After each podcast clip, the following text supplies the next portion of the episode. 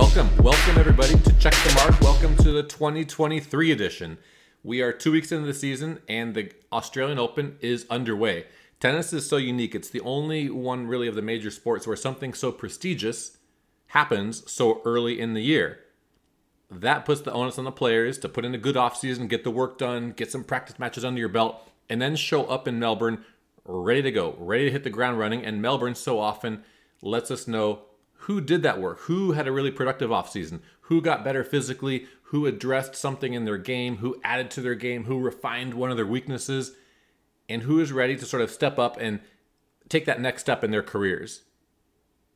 This episode is not going to be really an Australian Open preview. I want to do a mid-tournament episode a week from now. This episode is going to be about sort of mindset kind of things, what it's like sort of transitioning from the off-season into the competitive part of the season, and what makes elite truly elite. What's going through their mind? What are, this, what are the, the characteristics, particularly on the mental side, that make those certain athletes different? And we have a great guest today. My buddy Mark Prior is on the show. Mark's one of my closest friends. We grew up together in San Diego. He was one of the best pitchers in baseball over the span of a couple of years. He won the Golden Spikes Award at U S C. That's the Heisman Trophy for college baseball. He turned pro. He was the number two pick in the draft.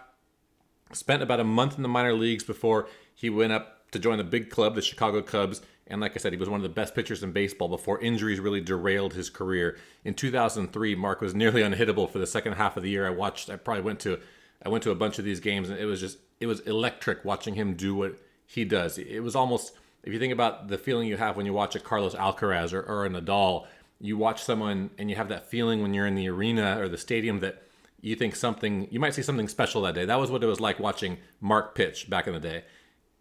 Injuries took hold, and he reinvented himself on the coaching side of things. He worked for the Padres in the front office, worked for the Padres sort of in the minor leagues and, and as a liaison, eventually making his way to the L A Dodgers. He's now the pitching coach for the L A Dodgers, for the big club, works for Dave Roberts, the manager. And in Mark's first year, I think, with the Dodgers, or second, I think it's first, they won the World Series. So, you know, good way to start off. And since then, they've had one of the best pitching staffs year in, year out, a large part obviously due to the great athletes they have, but a large part due to him, because there's great athletes everywhere in pro sports, but only certain teams actually win.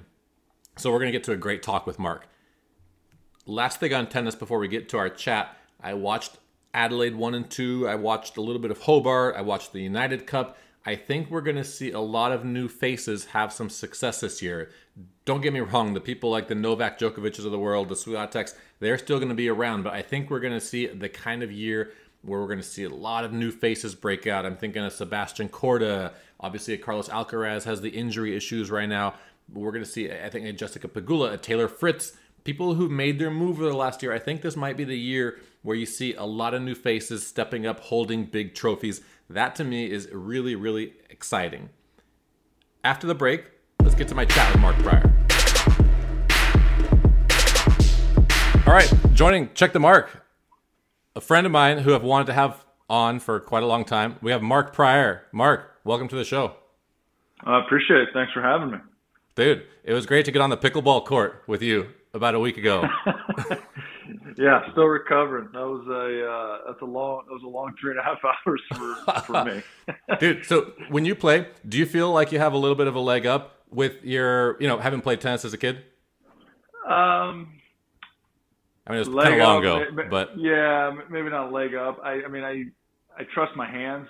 So I, I guess from that standpoint, I have, a, I feel like I, I can hang as long as I can get to a ball. I trust my hands a little bit. Obviously I'm not playing anybody who's, you know, an expert at it, but I can recreational, I think, play and be able to, you know, hit the ball back with, you know, a little bit of, uh, gracefulness, I guess is the best way to put it. But, uh, Yeah, uh, yeah. I mean, it's it's fun. I, I, I play. You know, my wife has gotten into it, and, and I enjoy going out there and playing here and there. And uh, but the tennis background definitely does help a little bit as far as being able to understand, you know, with a with a racket or a paddle and, and hitting the ball. So, uh, you know, I picked it up pretty pretty quickly. Was able to figure out how to play and get around the court. So the the funny thing is, I think you were the one who told me about pickleball a long time ago, before I'd even heard about it. I think it was right around the time, I think you were doing some stuff with the Padres, and you had mentioned that they had a court either at spring training or at one of their facilities. And I was like, pickleball? Never even heard of this thing. Yeah, no, that's exactly right. It was uh, when I was uh, working for the Padres. It might have been my first year. And the front office staff, uh, this is out in Peoria in their spring training complex. They have this, uh, they had like a rooftop deck um, that overlooked like one of the fields, and they like moved all the, you know, picnic tables or whatever they had up there, and they set up, you know, a makeshift pickleball court. And I, I'd never seen it either. I'd never heard about it. And, you know, they're out there playing, and somehow I got, you know, asked to play, got into it, and uh, enjoyed playing it. And then, you know, I didn't, then I didn't, you know, that was it, and never played again for, you know, four years. Uh, and so my wife kind of started picking up and playing with some friends, and, and then she had me out, and I was like, ah, I don't know if I really want to go play, you know, um, but it's fun. Yeah. It's, it's, it's, uh, I, I've enjoyed it. And, uh, obviously it's a rage, you know, everybody's playing it, and now you're seeing it on T V, and they got, you know, pickleball, professional pickleball league, and, Um, you know, it's a very distinct sound, so you hear it, and you know somebody's playing it, you know, somewhere. So it's uh, it's fun. Well, for, for the people that don't know, currently you're the pitching coach for the Los Angeles Dodgers. You've had a very successful run there, being one of the best teams in baseball over the last couple of years, and winning a World Series. I think the pandemic year. Prior to that, I, I would say, and I'll do the bragging for you, you're one of the best pitchers in baseball when you were playing with the Cubs. And a lot of people don't know that you have a background in tennis. Both your siblings, your older siblings, played college tennis at the Division One level. What was it like growing up in that tennis house? Yeah, and uh, it was, you know, it was good. I, I played my tennis career, uh, fizzled out right around eleven-ish, eleven, twelve years old. Um, I had a tough time, uh, you know, it's kind of weird. People don't understand when I say this. I had a tough time like kind of controlling the uh, the energy that I had in tennis when I would hit balls out and stuff.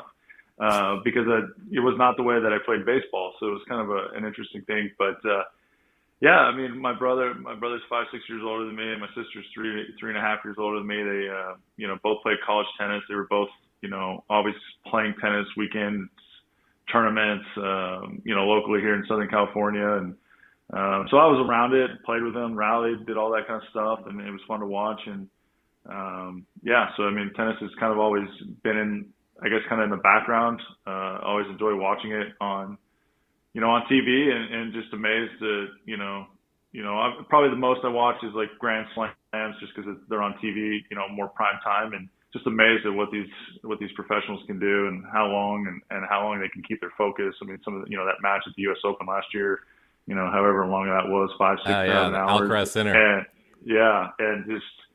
It's just intense. I mean, it's, it's, it's a very, it's a different than a team sport. You're out there on your own. You got to, you know, maintain some sort of motivation. You got to maintain a focus, uh, the endurance. Um, you know, it's, it's pretty impressive watching these players play, and, and at the level that they're playing at it. And just from a standpoint of knowing how difficult it is to, you know, play the game, and, and then you watch it at such a high skill level. It's, it's pretty awesome. And, Um, and it was fun watching my brother and sister play, and, and they were fortunate to, they, you know, my sister still plays in her forties right now. So it's, uh, she loves it. You, you talked about a few different things there. Like mostly what grabs my attention, and it's something that we've kind of talked a lot about, was the mentality. And you talked about sort of being able to control your emotions when you were playing. And obviously this, this is a while ago, this is twenty years, fifteen, twenty years ago. How are you able to sort of balance the intensity with kind of the cool, the cool demeanor on the outside, which I think a lot of people saw you and like, oh, this Mark, this dude who's laid back from Southern California. I mean, I know that you had the intensity inside you, and, and how did you sort of balance that intensity with the outward demeanor, and then with, you know, the focus and, and that, that drive for excellence? Yeah, I mean, I, I'm not quite sure. I, I think, you know, some of it was probably, you know, just again, growing up in the house. It was a very competitive household, um, especially when you're the youngest, you know, of the three children. Um, you know, there was a lot of, uh, in, you know, internal, you know, competitive things. You know, we were always competing, we were always playing, and, you know, and when I guess there was an expectation that, you know, you would go out there and strive to kind of do your best, and, and kind of, you know, hold your own, uh, you know, with your older brother, your older sister. And I, I guess that's a little bit of it. Hold your own, but then not be that younger kind of, you know, I don't want to say like crybaby-ish kind of like if you got beat. It was more of like, hey man, we're playing, let's go, you know, and, and you kind of hold your own. You hold your own with your, you know, your older brother's, you know, friends, or you hold your older sister's friends, and, and you just kind of, kind of you get thick skin. And I think, you know, then you trans, you know, you move up the ranks and you transition into a, you know, into college and in pro ball, and you get pushed by a lot of other competitive and highly skilled individuals.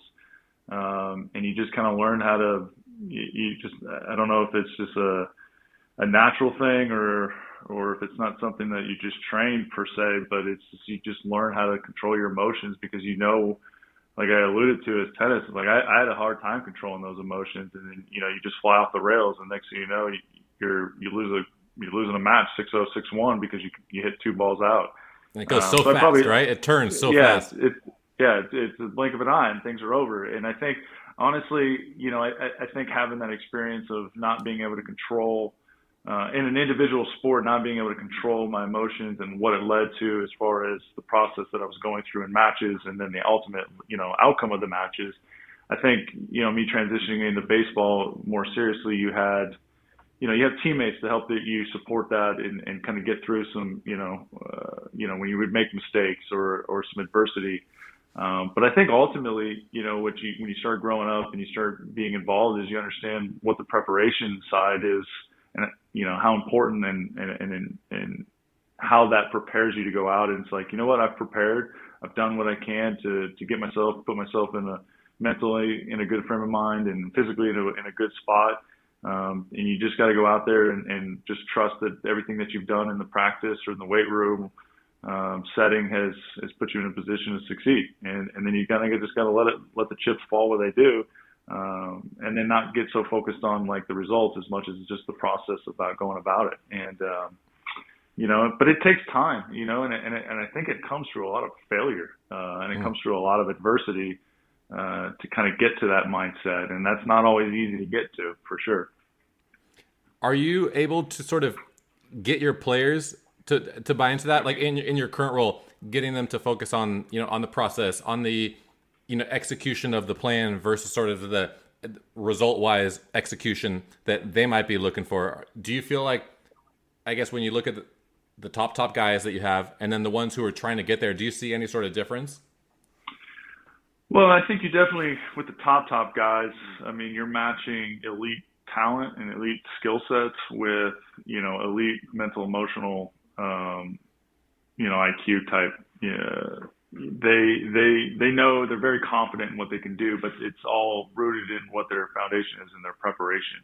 Uh, and that, and that, you know, obviously that's a, a kind of a wide catch-all, you know, when you say preparation, but it, again, it goes back to like a, there's a physical component of it, there's a mental component of it, there's a, maybe even there's a game planning component of it, you know, knowing exactly what you have, clarity, you know, thought of what you're going to go out and try to do with that specific team, uh, and then it's a little bit of just knowing themselves, like they know what their strengths are, uh, they know potentially what their weaknesses are at that moment, uh, and then being able to navigate the lineups from a baseball standpoint.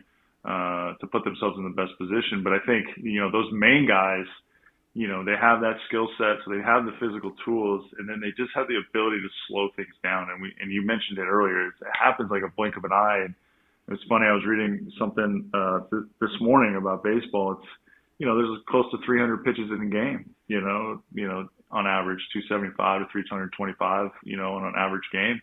You know, games get decided in five or less pitches sometimes. And so it's, you got to treat every pitch like it's, you know, it's the most important one, but then you got to make sure that you have kind of that steady heartbeat, you, you know, all the way through. You don't want to treat everyone like it, you know, you treat it as it's the most important pitch, but you can't have that physical and mental exertion on every single pitch to where you're like, oh, you know, where it, it becomes a stress. Everything comes as a stressful event. It's more of just like, this is the event. I'm prepared for this. Let's go at it and just trust the process of, of going out and trying to execute. And I think with the younger guys, that game, that heartbeat speeds up, and they try to think two, three, four, five pitches down the line. Okay, I got runners on second and third. I got to do this, this, and this. When in reality, it's you don't. You just got to do what you're doing right now, and that's this pitch, and take this moment as an individual event. You know, I'm curious if you sort of feel the way I do. I feel like when I'm watching top people compete, you can see the, they're content to take what the game's given them or what the opponent's given them in the moment and continue to execute the fundamentals, like not in a special way, but doing the fundamentals at a very, very high level. And then when they get their chance, you know, they're going to continue doing it. But we, when you see the players who aren't quite there, they'll do it. They'll kind of hold it together for a little while. And then at some point, like you said, that heartbeat gets too high and they do something outside their skill set or, or outside what they're prepared to do. And as a coach, like I, I know that very second what's happening. And then I know what's coming next. And, and I'm wondering if, you know, I mean, I can't sub my guy out like you can. And I'm wondering if, you know, if you're familiar with that position, that feeling. Yeah, no, I think that's very fair. And I think some of the veterans, when I was coming up and I was, when I was playing the veterans, that was one of the things we talked about is sometimes the game, you gotta, you gotta accept what the game is giving you. You know, if a guy's going to, you know, if the hitter's about to sacrifice themselves in, in any way, whether it's a bunt, whether it's hitting behind the runner, sometimes you just take that, you take that out and you move forward. Because we talk about it in, in, in baseball a lot is, is minimizing damage. You know, it's like, or a bend, don't break kind of mentality. It's like, you're going to, you know, it's going to happen. You're going to give up a double and a walk and a single, and you're going to have base loaded with no outs.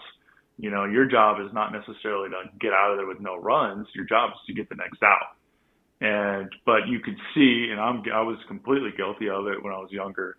Uh, you, you try, it's like, okay, I'm going to strike these next three guys out so nothing happens. And that's where the game, you know, that's where you get in trouble. And that's where all of a sudden, uh, instead of maybe you only give up one run and you're still giving your team an opportunity, uh, to win the ball game or at least come back in it, then it's like a one big hit, bases cleared, and then things start snowballing. So at times you got to take what the game's giving you, and it's not always, um, you know, it's not always going to, you're going to go out, you're going to have your best stuff and you're going to dominate. Like that happens, but that's not the norm. It's the norm is about, you know, grinding through and kind of going toe to toe with the opposing team and a little bit of a, you know, a back and forth. And, and then what happens is you just wait for that opportunity. You're like, okay, I need to either shut it down or you're waiting for your offense to take advantage of the other side. And I'm assuming it's a little bit like tennis. Like sometimes like you hold serve, you hold serve, you hold serve. And then, you know, that opponent makes a mistake and maybe you get up in their service game and like, you got to take an opportunity to break right there, but you're trying to break somebody's serve right out of the chute. Sometimes, you know, that might not be the time to do it, you know, or you might not be in a position to do it. So, um, yeah, it, it's really about, again, it, it goes back to just knowing who you are, knowing what you are, what you are good at, and then understanding how to implement and execute those to put you in a best position to succeed. And, and that comes with a lot of, you know, honest self-reflection in, in the mirror. You know, it's like, okay, this is what I'm good at. This is what I can do. I'm still trying to improve in these areas, but until I get to the point where I feel like I can implement that into an actually competitive atmosphere, I still got to double down on these things right now. And I think those, if you can do that, then I think people, um, you know, can feel confident with themselves out on the mound. So it's January right now. The tennis tour is in Australia. Most of the players have sort of gone through a four to six week off season, played one or two warm-up tournaments, and now the Australian Open starts this week. I have always found, and there's an excitement because it's summertime in Australia. You know, most of the people have come from their cold weather places, either in Europe or, you know, different parts of, you know, of Asia. Everyone's in Australia. Everyone's excited because there's that clean slate and everyone thinks, you know, this might be their year. It, it always strikes me from an outsider's point of view is what it might feel like in Arizona for spring training or, or for Florida. Because you guys have that nice sort of build up, you know, through the spring training games, you know, mid-February all the way till April until you guys start playing games that count. What is a spring training like both from the player's point of view and, and a coach point of view as far as the vibe and the attitude? Yeah, I, I think from a player's point of view, you know, you spend all off season, um, you know, say the off season starts in October for most people, uh, at some point in October, you know, you, you come up with a game plan or what are you going to do this off season and how you're going to get better, like things you need to improve on. Um, and so you show up to spring training and you're excited because it is a fresh start. You know, whatever happened last year happened, whether good, bad, or indifferent. It's a fresh start. And now it's an opportunity to get back in that atmosphere, that competitive atmosphere, and see like, okay, all these things that I worked on for the last two, three months, which is our off season, now how is it playing against competition? Uh, so there's that, yeah, there is that newness, the, that fresh start mentality. Uh, but then the, you know, I don't, we've never actually talked about this on the tennis side of it. It's, you know, then you get to these points of like, and there's just, you know, natural like ebbs and flows of the season. You know, you get to mid spring training and you're just kind of like, okay, now I'm ready for this to be over. And it's like, how do you stay focused? How do you stay dedicated? Because it's a daily grind with in our sport. You know, every day you got to go. You're you're doing something, um, and you don't get that freshness until opening day again. And then again, that you get like a new little like jolt of like adrenaline. Like, all right, here we go. This is for real now. Like spring training is fun and it's kind of casual.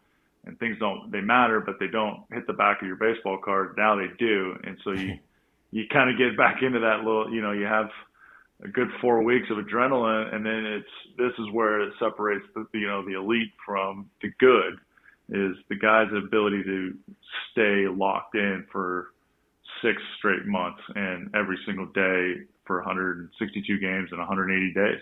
Those are the guys that, you know, are your all-stars and are your, your, your, kind of your big dogs around the league. It's it's tough, and uh, but there's it's a lot of like again, it's a lot of like ups and downs through the course of the season. Um, but it all starts in spring training, and from a staff standpoint, of spring training, it's all about preparing guys for day one of, of the season.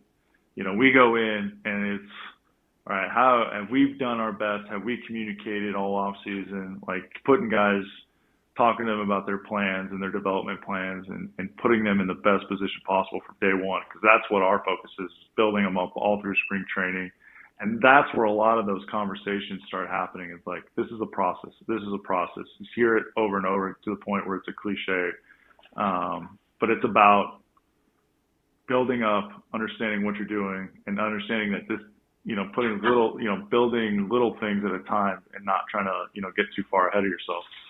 Dude, so the last thing before I let you go, navigating being a dad and being in pro sports has been challenging for me because pro sports are unique, they're all-encompassing, and it's hard feeling like I do both well without one at the expense of the other.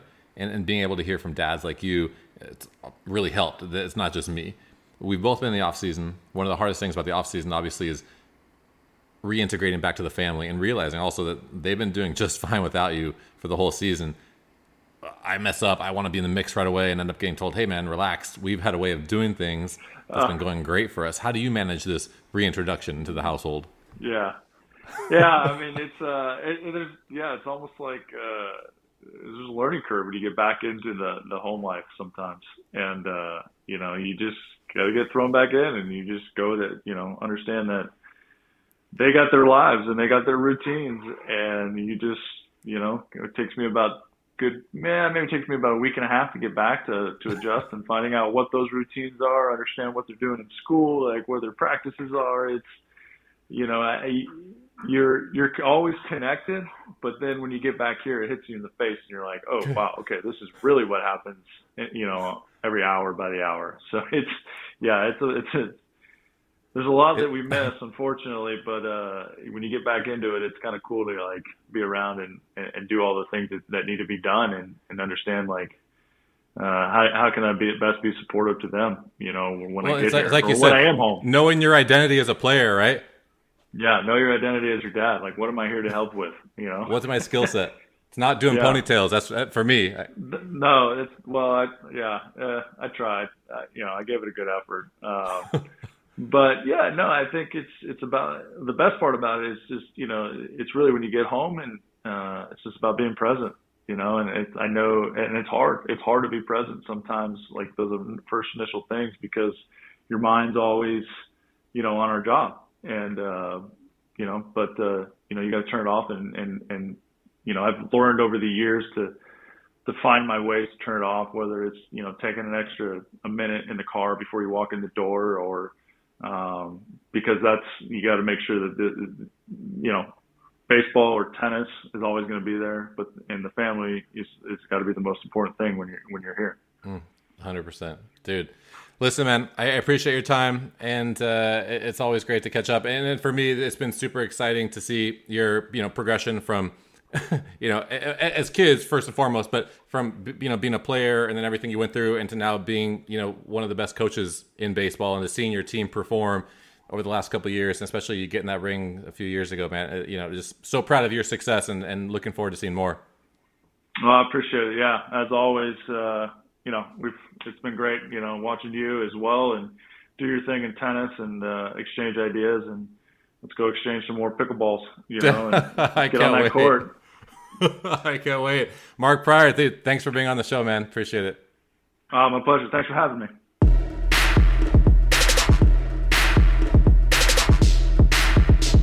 Hey, big thanks to Mark Prior for joining me.